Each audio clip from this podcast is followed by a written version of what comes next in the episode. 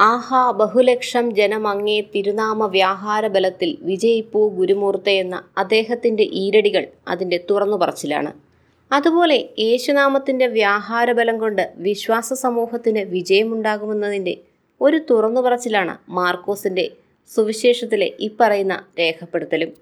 നിങ്ങൾ ലോകമെങ്ങും പോയി എല്ലാ സൃഷ്ടികളോടും സുവിശേഷം പ്രസംഗിക്കുവിൻ. വിശ്വസിച്ച് സ്നാനം സ്വീകരിക്കുന്നവൻ രക്ഷിക്കപ്പെടും. അവർ എന്റെ നാമത്തിൽ പിശാചുക്കളെ ബഹിഷ്കരിക്കും. പുതിയ ഭാഷകൾ സംസാരിക്കും. അവർ രോഗികളുടെ മേൽ കൈകൾ വയ്ക്കും. അവർ സുഖം പ്രാപിക്കുകയും ചെയ്യും. യേശുവും ഗുരുവും രണ്ട് കാലങ്ങളിലിരുന്ന ജനങ്ങളെ നിശ്രേയസിലേക്കും അഭ്യുന്നതയിലേക്കും ഒരേ മനസ്സും ഹൃദയവും പങ്കുവെച്ച് നയിച്ച കാഴ്ചകൾ അവരുടെ ജീവനകലയുടെ ഏകതയിലേക്കാണ് വെളിച്ചം വീശുന്നത്. ഇനി യേശു ഗുരു ജനിച്ച കാലത്തും ദേശത്തും അതല്ലെങ്കിൽ ഗുരു യേശു ജനിച്ച കാലത്തും ദേശത്തുമാണ് ഈ ലോകത്തേക്ക് പിറവിയെടുത്ത് വന്നിരുന്നതെങ്കിലോ? സംശയിക്കേണ്ട. അതാത് സമൂഹങ്ങളിൽ അവർ വരുത്തിയ ജീവനകലയിലും ന്യായനീതികളിലും ഒട്ടും അന്തരമുണ്ടാകുവാൻ വഴിയില്ല തന്നെ. അതിന് അടിവരയിടുന്ന ഒരു ദൃഷ്ടാന്തമാണ് ഇവിടെ ഇനി പറയുന്നത്. ധനികനായ ഒരു യുവാവ് യേശുവിനോട് ചോദിച്ചു ഗുരു നിത്യജീവൻ പ്രാപിക്കാൻ ഞാൻ എന്ത് നന്മയാണ് പ്രവർത്തിക്കേണ്ടത്? യേശു പറഞ്ഞു പ്രമാണങ്ങൾ അനുസരിക്കുക. ആ യുവാവ് സംശയത്തോടെ വീണ്ടും ചോദിച്ചു അതെല്ലാം. യേശു അതിന് കൊടുത്ത മറുപടി കൊല്ലരുത് വ്യഭിചാരം ചെയ്യരുത് മോഷ്ടിക്കരുത് കള്ളസാക്ഷ്യം പറയരുത് മാതാവിനെയും പിതാവിനെയും ബഹുമാനിക്കുക നിന്നെപ്പോലെ നിന്റെ അയൽക്കാരെയും സ്നേഹിക്കുക. ആയിരത്തി തൊള്ളായിരത്തി ഇരുപത്തിനാലിൽ ഗുരുജീവിതത്തിന്റെ ശ്രേയസ്സിനായി ഉപദേശിച്ച ആചാര പദ്ധതിയാണ് ശ്രീനാരായണ ധർമ്മം. അതിലെ ശ്ലോകം അറുപത്തിയേഴിൽ പറയുന്ന സാമാന്യധർമ്മങ്ങൾ ഇവയാണ്.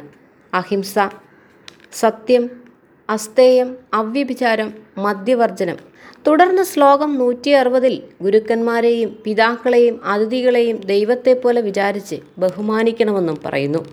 ഈ രണ്ട് ഗുരുക്കന്മാരുടെയും ഇപ്പറഞ്ഞ പ്രമാണങ്ങളിലുള്ള സജാതീയത ലക്ഷ്യമാക്കുന്നത് മംഗളകരമായ മനുഷ്യജീവിതത്തിന്റെ പാകപ്പെടലാണ് അഥവാ നിത്യജീവനെ പ്രാപിക്കലാണ്. ഈ ലോകത്തുള്ള സകല പ്രാണിവർഗങ്ങളോടും ഒരേ ദയയും സമതയും ഉള്ളവരായി മനുഷ്യകുലം മാറണമെന്നായിരുന്നു യേശുവിന്റെയും ഗുരുവിന്റെയും ജീവിതങ്ങൾ ഒരുപോലെ പറഞ്ഞിരുന്നത്. മനുഷ്യരെ ഒന്നായി കാണാൻ പഠിപ്പിച്ച ഈ ഗുരുക്കന്മാരെ നമ്മളുടെ അല്പബുദ്ധിയുടെ സാമർഥ്യം വെച്ച് നമ്മൾ പരീക്ഷിക്കരുതെന്നേ ഇത്തരണത്തിൽ പറയാനുള്ളൂ. കഠിനമായ വിശപ്പിനെ അകറ്റാൻ ഒരു ഫലം പോലും നൽകാതിരുന്ന അത്തിമരം യേശുവിന്റെ ശാപത്താൽ തൽക്ഷണം ഉണങ്ങിപ്പോയതും നിർവൈരിയെ ഉപദ്രവിച്ചത് നിമിത്തം ഒരു കരിന്തേൾ ഗുരുവിന്റെ നോട്ടത്താൽ ക്ഷണത്തിൽ ചത്തുവീണതും യാദൃശ്യമായ വെറും സംഭവങ്ങൾ മാത്രമായിരിക്കാൻ തരമില്ല. ഒരുപക്ഷെ ദൈവം ഈ ഗുരുക്കന്മാരിലൂടെ നമുക്ക് നൽകിയ ചില മുന്നറിയിപ്പുകളാവാം അതെന്ന് വിചാരിക്കുന്നതാവും ബുദ്ധി. അല്ലെങ്കിൽ മേൽപ്പറഞ്ഞ ധർമ്മങ്ങളെ ധിക്കരിക്കുന്നവർക്കും ലംഘിക്കുന്നവർക്കും ദൈവം നൽകുന്ന വിധികളുടെ ചില സൂചനകളാവാം ഇത്. ചുരുക്കി പറഞ്ഞാൽ ഏതെല്ലാം വിധത്തിലാണ് അവർ മനുഷ്യരെ ഒന്നായി കാണാൻ പഠിപ്പിച്ചത്. പക്ഷേ അവരെ നമ്മൾ പിരിഞ്ഞിരുന്ന് പലതായി കാണുവാനാണല്ലോ പഠിച്ചത്. അങ്ങനെ നമ്മൾ വീണ്ടും വീണ്ടും ഈ ജീവിതത്തിൽ ചെറുതായി പോകുവാൻ അത് കാരണമായി. യേശുവിന്റെ ഭാഷയിൽ പറഞ്ഞാൽ സ്വർഗരാജ്യത്തേക്ക് പ്രവേശിക്കുവാൻ അർഹതയില്ലാത്തവനായും ഗുരുവിന്റെ ഭാഷയിൽ പറഞ്ഞാൽ കയ്യിലിരിക്കുന്ന കൽപ്പക വൃക്ഷക്കനിയെ ഭക്ഷിക്കാതെ കളഞ്ഞ് കാഞ്ഞിരക്കനിയെ തേടി ഭക്ഷിച്ച് വിഷം കൊണ്ട് മരിക്കുന്നവനായും കാലഗതി അടയുന്ന മനുഷ്യരിൽ ഒരുവനായി എന്തിനു നമ്മൾ മാറണം? അതുകൊണ്ട് നമ്മുടെയും നമുക്ക് പിന്നാലെ വരുന്ന നമ്മളുടെ മക്കളുടെയും അവരുടെ തലമുറകളുടെയും ശോഭനമായ ജീവിതമാണ് നാം സ്വപ്നം കാണുന്നതെങ്കിൽ സത്യമായും ഈ ഗുരുവചനം നമ്മുടെ മനസ്സിൽ മങ്ങാതെ മറയാതെ നിലകൊള്ളണം. തെറ്റായ അറിവ് ഭേദബുദ്ധി സൃഷ്ടിക്കുന്നു. അതിന്റെ ഫലമായി മത്സരങ്ങളും ഉച്ചനീച ഭാവങ്ങളും ഉണ്ടാവുകയും അത് കലഹത്തിന് വഴിതെളിക്കുകയും ചെയ്യുന്നു.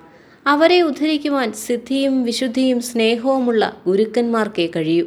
ബുദ്ധനും ക്രിസ്തുവും നബിയും വിജയിച്ചത് അവിടെയാണ്.